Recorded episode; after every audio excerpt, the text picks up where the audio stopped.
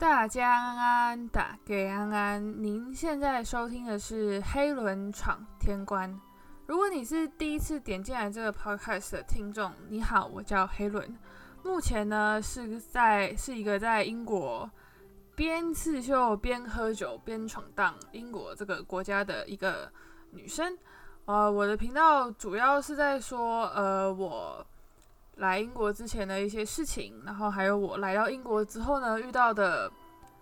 所有事情，都会在这边分享。然后如果你有兴趣的话，你也可以点进我的其他集数听听看，我之前到底说了些什么。对，大概就是这样。然后呢，我们今天又要来进行一下我们每一集都会进行的一个仪式，对，就是大家又一个好久不见。嗯，我这次应该算是。没有迟到吧？就是刚好踩线七天，在一个礼拜的时候准备更新 podcast 这样。但是说实在的，我现在我今天其实还挺犹豫的，因为其实我本来是要讲是今天这节主题，其实要讲其他的，但是我后来觉得说，呃，就是还想要做一些小小的改变，就是可能我以后会会没有按照我的时间顺序去讲。我在英国经历到或是遇过的事情，可能会变成主题式的，但是也有可能那个主题因为我话太多了，所以会变成一个两三集的一个长度。这样，就是因为我后来觉得可能我这样照顺序讲，因为毕竟是我自己个人的故事，你们可能会听得没有什么兴趣，所以我就把再再再加上你们可能也会听得太无聊啊，所以我就是觉得说，那我把它改成主题式的好了，就是你们。就算是点进去其中一集，也不会觉得太过混乱。说我到底之前说过什么，还要回去重新听，这样就是你可能一点进去就可以立刻知道我这个频道到底在干嘛，然后我这一集要讲些什么，就可能不至于太过混乱。所以我可能会先试试看这样的。然后如果你们还是喜欢我之前的叙事方式，就是每一集这样照顺序下来的话，你们可以跟我讲，那我也可以就是说可能。其中安插一个比较大的主题，然后就是像之前那样照顺序讲下去，但是它就会变成一个主题，然后变成很多集这样。目前大致上是这样啊，然后再来就是我可能会有意识的去缩短我每一集的分钟数，因为我呃前几集我自己看下来之后，我好像一集都录到要快三十分钟。虽然说这个在 Podcast 里面其实没有算很长，算是一个正常的长度。但是我还是我自己个人觉得，我还是讲的有点太长了。对，因为我话太多了。对，就是怕你们会听了几分钟之后就没有什么耐心把它很认真的把全部听完。因为我自己就是一个非常没耐心的人，我自己的 podcast 我三十分钟我自己都不一定听得完了，所以可能会有意识的去缩短。那我觉得这个就是要慢慢来啦，我不可能一次就缩到可能十十分钟，那个太难了。我光讲废话可能就讲了。五分钟了，就是可能会，呃，第一次二十五分钟啊，二十几分钟，然后再慢慢去说。目标是大概十五到二二十分钟一集，差不多啦。这大概是我一般，即使是我点开别人的 podcast，会真的很专注的去听的一个极限吗？我看影片也是啊，所以就是这是从这集开始可能会有的变化。但是如果我还是不小心会话太多，讲三十分钟，那就这样 let it go，你们就会看到我就是放弃，就是以后一集都三十分钟这样。对，就是跟大家讲一下，可能最近会做的一些小改变啊之类的。再来呢，从呃前天开始，还是前对前天开始，伦敦地区跟 XS 地区还有一个其他地区就是。对于呃新冠肺炎的分等级又提高了，因为之前我们在封城之前是 Tier Two 的一个等级，然后在前几天提高成了 Tier Three，这个跟封城有点不太一样啊。虽然说很多规定就像是有一些地方要有一些营业场所是要关闭，跟封城有点像，但还还还是有一些细微差别，就像是我记得是健身房还是可以继续营业的。然后我们在这边人也没有说真的必须要待在家这样。我看这两天下来，大家还是蛮 chill，就是还蛮做自己，继续在街上就是逛街啊，因为下礼拜就圣诞节了嘛，我觉得时间过得超快，一下就圣诞节了。呃，大家可能都在做最后的礼物采购嘛，毕竟圣诞节对于欧洲国家的人来说是一个很大的节日，就是他们要买齐家族的一些礼物啊。虽然说今年是没有办法所有家族都聚在同一个空间，但是他们还是要买齐，然后可能分送给分送寄去给其他家族的成员们。所以我觉得他们可能就是。还是必须得买，所以还是必须得出门，这就是一个比较尴尬的点。在我看这几天伦敦的确诊人数又开始往上升了，所以我猜这也是原因啦。这也这也是他们把那个紧急的规范等级提高的原因。所以就是大家不管怎么样，还是要自己注意安全。再来就是伦敦这几天一直下雨，伦敦下了好久的雨哦。我来伦敦这么多年都没有这么。频繁的连续一直下雨过，然后我听我爸妈说，台北最近也一直在下雨，听说要下到明年。对，就是下雨就会变冷嘛，所以大家出门的时候也还是要记得保暖啊，不要让自己感冒了。毕竟在这个很尴尬的时候，感冒也是一件不太好的事情嘛。再来是，嗯，伦敦已经，呃，不是伦敦，英国大部分地区已经可以开始接种疫苗了。呃，目前来说是，呃，医护人员跟超过一定岁数的年长者们可以优先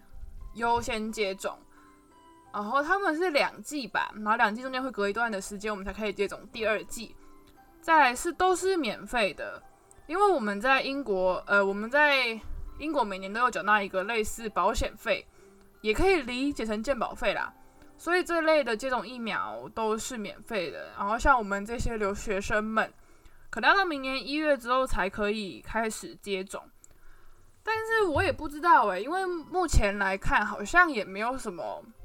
特别大的问题发生。再来是我那天看到新闻，好像已经有超过十万人去接种了吧，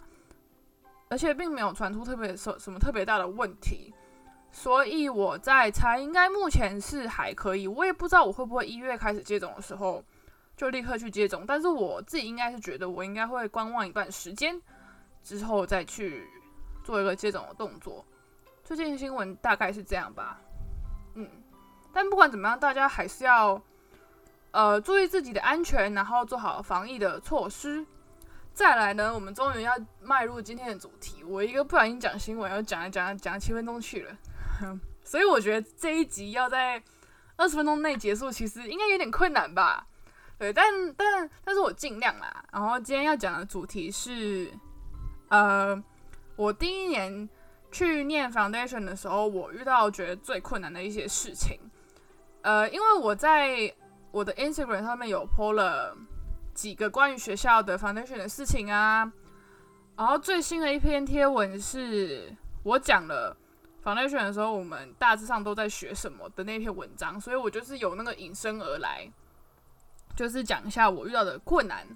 当然，我觉得这些困难是，呃，不一定每个人都会遇到，而且有其中有一些项目，我觉得如果你是高中生、大学的学生的话，也是有可能会遇到的，毕竟就是一个环境的转换。所以，如果说，所以我觉得这一些不只限定于我，也不只限定于出国的人。你今天只要是环境的转换，都有可能会遇到。所以就是当做一个参考，当做一个分享。就是我那时候遇到了什么事情。我觉得第一个最，嗯，最明显的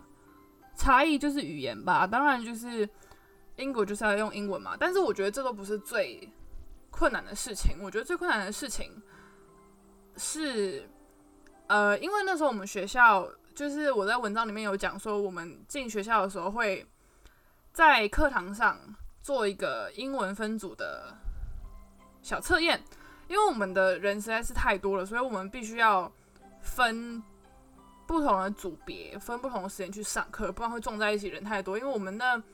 我们那一年就有一百多个人吧，所以就是就算是分两班还是太多，而且。虽然是说我们班里面是没有英国的本地学生的，但是我们还是有一些是英语国家的学生，像是美国人呐，或者是有一些本身就是以英文为第一语言的国家的人。所以就是说，呃，英文课这个东西虽然不是只教你怎么讲英文，还有一些其他的事情，但是我觉得毕毕竟还是有差异，所以学校就做了这个决定，说要分组。然后我那时候很挫很挫折的是，因为我那时候被分到的组别没有很高，因为呃，我那时候英文我必须坦白说，真的没有很好，就是仅限于生活上没有什么太大的问题，但是你要再去做更高深的。对谈，或者是说跟英国人做对谈，那我可能就没有什么办法。我那时候甚至连 BBC 有都有一点听起来有点吃力，就是整体来说就是一个并没有很好的状态。但是真的，我必须坦白说，你那时候没有出国，没有出国，没有真的跟别人相处过后，你真的不会知道你自己的程度到底在哪里。毕竟好与不好，我觉得都是跟别人比较出来，你才会知道哦，你的程度大概在哪里，是好还是不好。但是我那时候还是蛮冲击的，因为我那时候被分到组别没有很高，而且我们那个组别是，呃，我们就是 A B C D E 嘛，对，大概是这样。然后前 A B 组大部分都是那些美国人啊，或或者是以英文为第一语言的人长大的一些长大的一些不同国家的人，所以就是他们基本上英文就没有什么问题的，他们就是受这个教育起来的。他们不用特别去补强一些英文或什么的，就算是说在英国念书，有一些可能写作的，就写论文的时候，有些格式啊，然后 reference 的一些地方会不一样，那些要另外学之外，他们其实基本上是没有什么问题的，就是很正常。他们就就就他们就只是换了一个国家而已，但是对我们这些人来讲，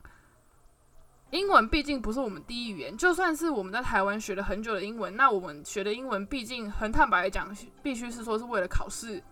而学的。我们所有的导向都是为了在学测或者是在什么大型考试里面取得很好的成绩。我自己个人觉得是，那又跟真正在英国生活是完全不一样的事情。然后我们那时候是 A、B 组之外，C 之后吧的学的每一组。都要另外有一个英文课要去上，然后我那时候就很沮丧啊！我那时候就觉得说，好，我英文原来这么烂吗？就是我知道我自己烂，可是我没有想到我这么烂的那种感觉，真的超级挫折。那个时候我觉得这是这算是我那时候觉得很困难的事情其中之一吧，毕竟是一个冲击，就是你会觉得说，啊，这边这么多英文这么好人，那我上课会不会听不懂？我会不会跟不上？那我在跟别人对谈的时候。他们讲太快的话，我听不懂怎么办？但是我觉得，呃，除了除了会习惯之外，还是可以去刻意练习啦。呃，我这边举几个，也不能说举几个例子，这是我个人自己练习英文的一种方式。就是第一个最显著的成效就是去打工，但是这个其实也是真的是蛮痛苦的。这个我之后讲到打工的时候，我一定好好详细跟你们讲。但是打工真的是我那时候，我个人觉得，直到现在是我自己英文进步，我觉得最快、最明显的一个方式。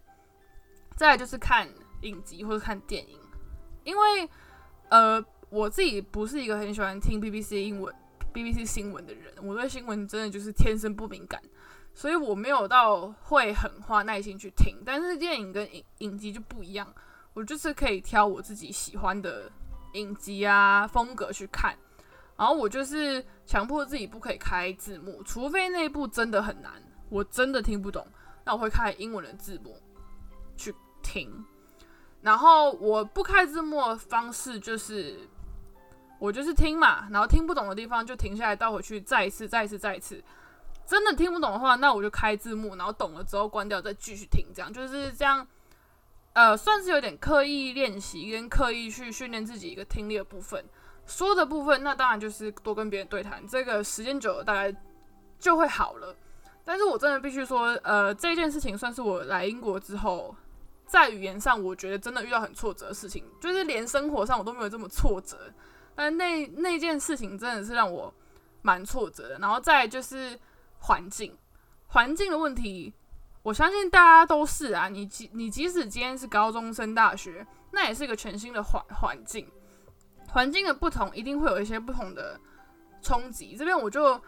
大概带过，因为我个人觉得，嗯，我反而对环境这个东西其实觉得还好。呃，是觉得困难，因为毕竟是个全新环境，而且我是自己一个人来这边念书，我爸妈没有陪我，我爸妈只有那时候飞过来的时候跟我一起飞，然后他们顺便就是观光一下这样。但是那之后的事情，就是我一个人要自己去面对的事情嘛。那我觉得这个的困难程度没有到前一个语言让我这么的冲击，就有可能第一周、第二周会觉得有点麻烦，是因为。很多琐事你都是要重新去熟悉的，还有就是环境还可以包含就是上课的环境啦。上课的环境，呃，毕竟跟以前在高中的时候或者是在台湾受到的教育完全不同。嗯，这边来说会，我自己会觉得说是这边真的会需要你多多的去表达，嗯，多多的去问，就是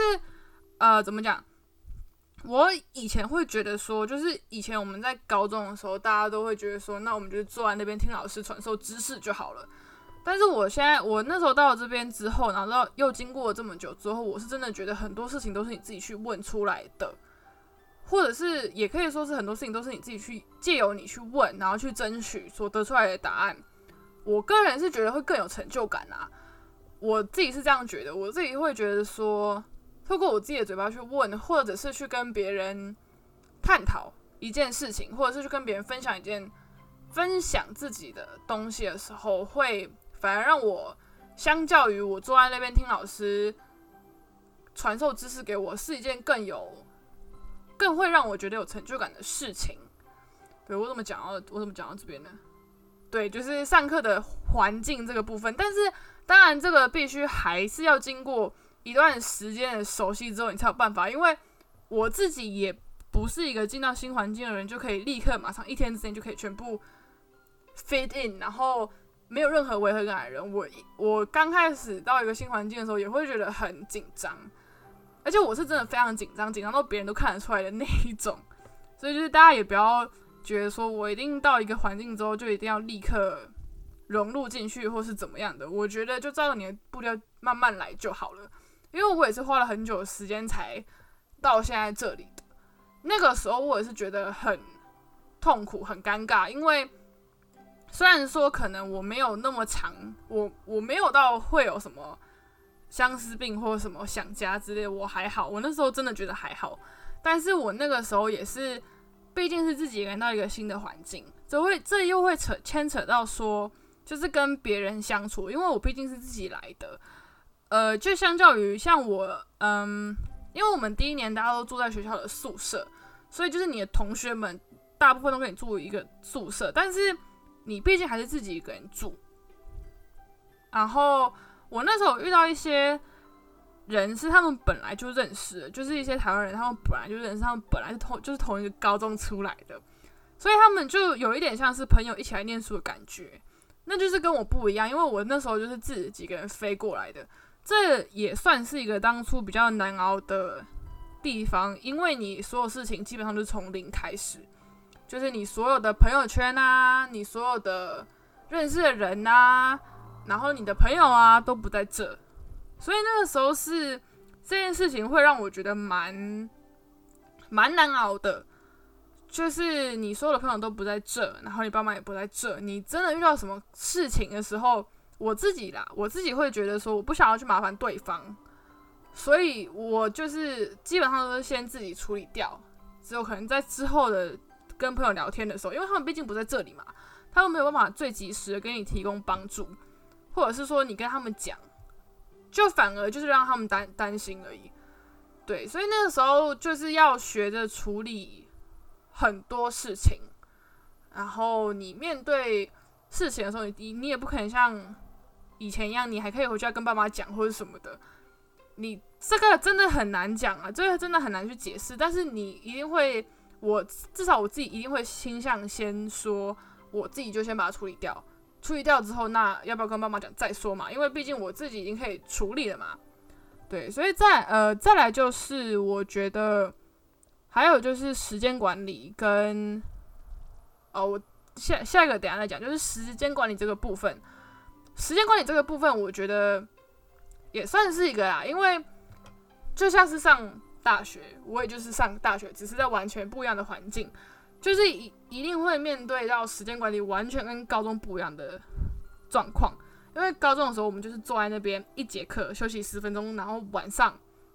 晚自习回家念书睡觉，然后隔一天又开始重新来嘛。但是我就是自我就是自己一个人住了，然后又是自己一个人到新的环境。你除了是学校的东西，你学校的课也不会有像之前那么多。我们那时候一一周会有大概一一两天是没有课的吧，就是给我们做作业用的。但是剩下的课，其实我们的课其实也不会像是说一堂课一个小时，我们一堂课就是三三个小时，中间休息，下午没课我们就可以回家。你想做什么事情都是 up to you，就是你想干嘛就就就干嘛。所以我觉得时间管理反而是我那时候比较难去立刻做出调整的东西，因为我的身体跟我的脑袋都还是高中的时候。就是我还是习惯那个 tempo，就是每天我要起来是因为我要去学校，或者是我每天要起来就是为了要怎样怎样怎样，不然会怎样怎样怎样。但是你上大学，基本上除了你上课迟到这件事情之外，你其实做什么，你放假的时候你要睡到几点，基本上不会有人管你。再就是你你放学之后，你下你下课之后到晚上，你要做什么也不会有人管你。然后你你就是变成了要自己去安排所有的事情，跟你所想做的事情，要把它安排的好。我没有办法说我到现在这件事情有没有做好，因为我还是有时候会就是有一点有一点 mess up，就是我还我还是有时候会把自己的时间管理这个部分搞得一团糟。所以我觉得这就是一个我还在持续学习的过程，但是我那时候来的时候真的是冲击蛮大的，因为我会突然不知道我自己要做什么，就是我突然有一大段时间是空白的。我我下课之后回到家，到晚上十二点，到晚上睡觉之前，所有的时间都是属于我的。但是我就会反而就是因为会有一大段时间是空白的，我反而更不知道会很慌，我更不知道我要去干嘛，就是。我也不想要一直做作业，我也想出去玩。可是你做作业跟出去玩这两件事情就是不可能同同时存在的嘛，所以就是要去做一些取舍跟安排啦。还有一些你自己想去尝试的事情啊，想学习的事情，这些都是要自己安排的。对，所以那时候我这一件事情也是困扰我蛮久了啦。对，再就是我觉得算是。呃，我这个不能说是困难，但是我就想要在这边提一下，就是有牵扯到我们刚刚说的，呃，时间管理的部分，就是你说我想学习的事情什么的，你都要自己去安排嘛。然后再就是，我觉得最重要的是，我们我开始要学习着为自己做的决定负责。这件事情怎么讲？虽然讲起来很笼统、很肤浅，但是我真的觉得我那时候到英国之后，才真的是。学习什么叫我自己做决定要自己负责？因为毕竟在家的时候还是可以耍赖一下嘛。因为对爸对爸妈来讲，我们不管几岁都还是小朋友。可是到英国来讲，你不可能你一你一件事情就要跟我爸妈说，或者或者是说跟爸妈撒娇什么的。就是我从那个时候开始，才真的是很困难的开始学习说。我自己做的决定要自己负责。举一个比较简单、比较肤浅的例子嘛，就像是你前一天晚上出去玩，你前一天跟朋友出去酒吧玩，去什么地方玩，然后因为酒吧很很很晚才开嘛，所以你必定是很晚才会回到家。但是你隔天要上课，你隔天睡过头了。呃，在英国来说，你上课迟到算是一件蛮严重的事情。你迟到几分钟之后。你基本上那堂课就可以不用去了，因为你在你的点名表上面就是每就是旷课嘛。而且我们学校那时候是每堂课都会点名，就不是跟台湾比较不像，就是有一些教授会抽嘛，会抽个几堂课点名。没有，我们那时候是每一堂课都会点名，而且你的出席率一定要过多少趴以上，你才会过哦。所以就是。呃，对，就是像，就是你隔一天迟到，你迟到很久，那堂课被记旷课，那这这这一件事情虽然是一件很小的小事，但是我我会觉得说，这也算是为自己负责一种。你前一天要出去玩，那你隔一天就要承担起相对的风险嘛。对，就是类似这种事事情，虽然这个只这个只是我举的一个很小的、很肤浅的例子，但是我就觉得不管不管怎么样，开始要为自己的决定做出负责任，这个动作也是从小事开始的嘛。然后再就是，就是我觉得这个这个是我那个时候除了语言这件事情，算是学习就是最阵痛的吧。就是我嗯。因为有一些事情，好，那我再举个例子，就像是我打我打工嘛，我打工这件事情基本上就是我自己决定的，我也没有跟我爸妈讨论或是什么的，因为我个人是觉得讨论没有什么用啊，毕毕竟就是一个打工嘛，也不是一个很大很大的事情，那我就要想说，呃，那我就要想说，那我打工就算是我们有学生签证的限制，说一周只能打两天的工，那通常就是会落在。假日嘛，因为我们的课表比相对来说不是每一周都一样，所以在假日打工是最保险的选的选择。那我就是要，我就是势必要花那两天的时间去打工，然后牺牲我可能跟朋友出去的时间，或者是呃牺牲我做作业的时间。那我就要我就要去做出相应承担的风险，就是我做出来的东西有可能有可能没有人好。如果我要维持正常的作息的话，那如果我熬夜的话，那就有可能伤身。那这就是我必须要做的，做出的取舍跟呃，我衡量过后，我决定了打工这件事情，那我就要承担有可能相应的风险。那我要承担说，我可能放假的时候没有办法回家，因为没有什么公司会让你请假请一个月回家，就是诸诸如此类的事情啊，就是开始要为自己的决定。自己做出的决定跟负负责跟承担相应的风险，我觉得是那个时候我到英国来之后，我所觉得最困难、最阵痛，然后但是学起来之后最收获最大的事情吧。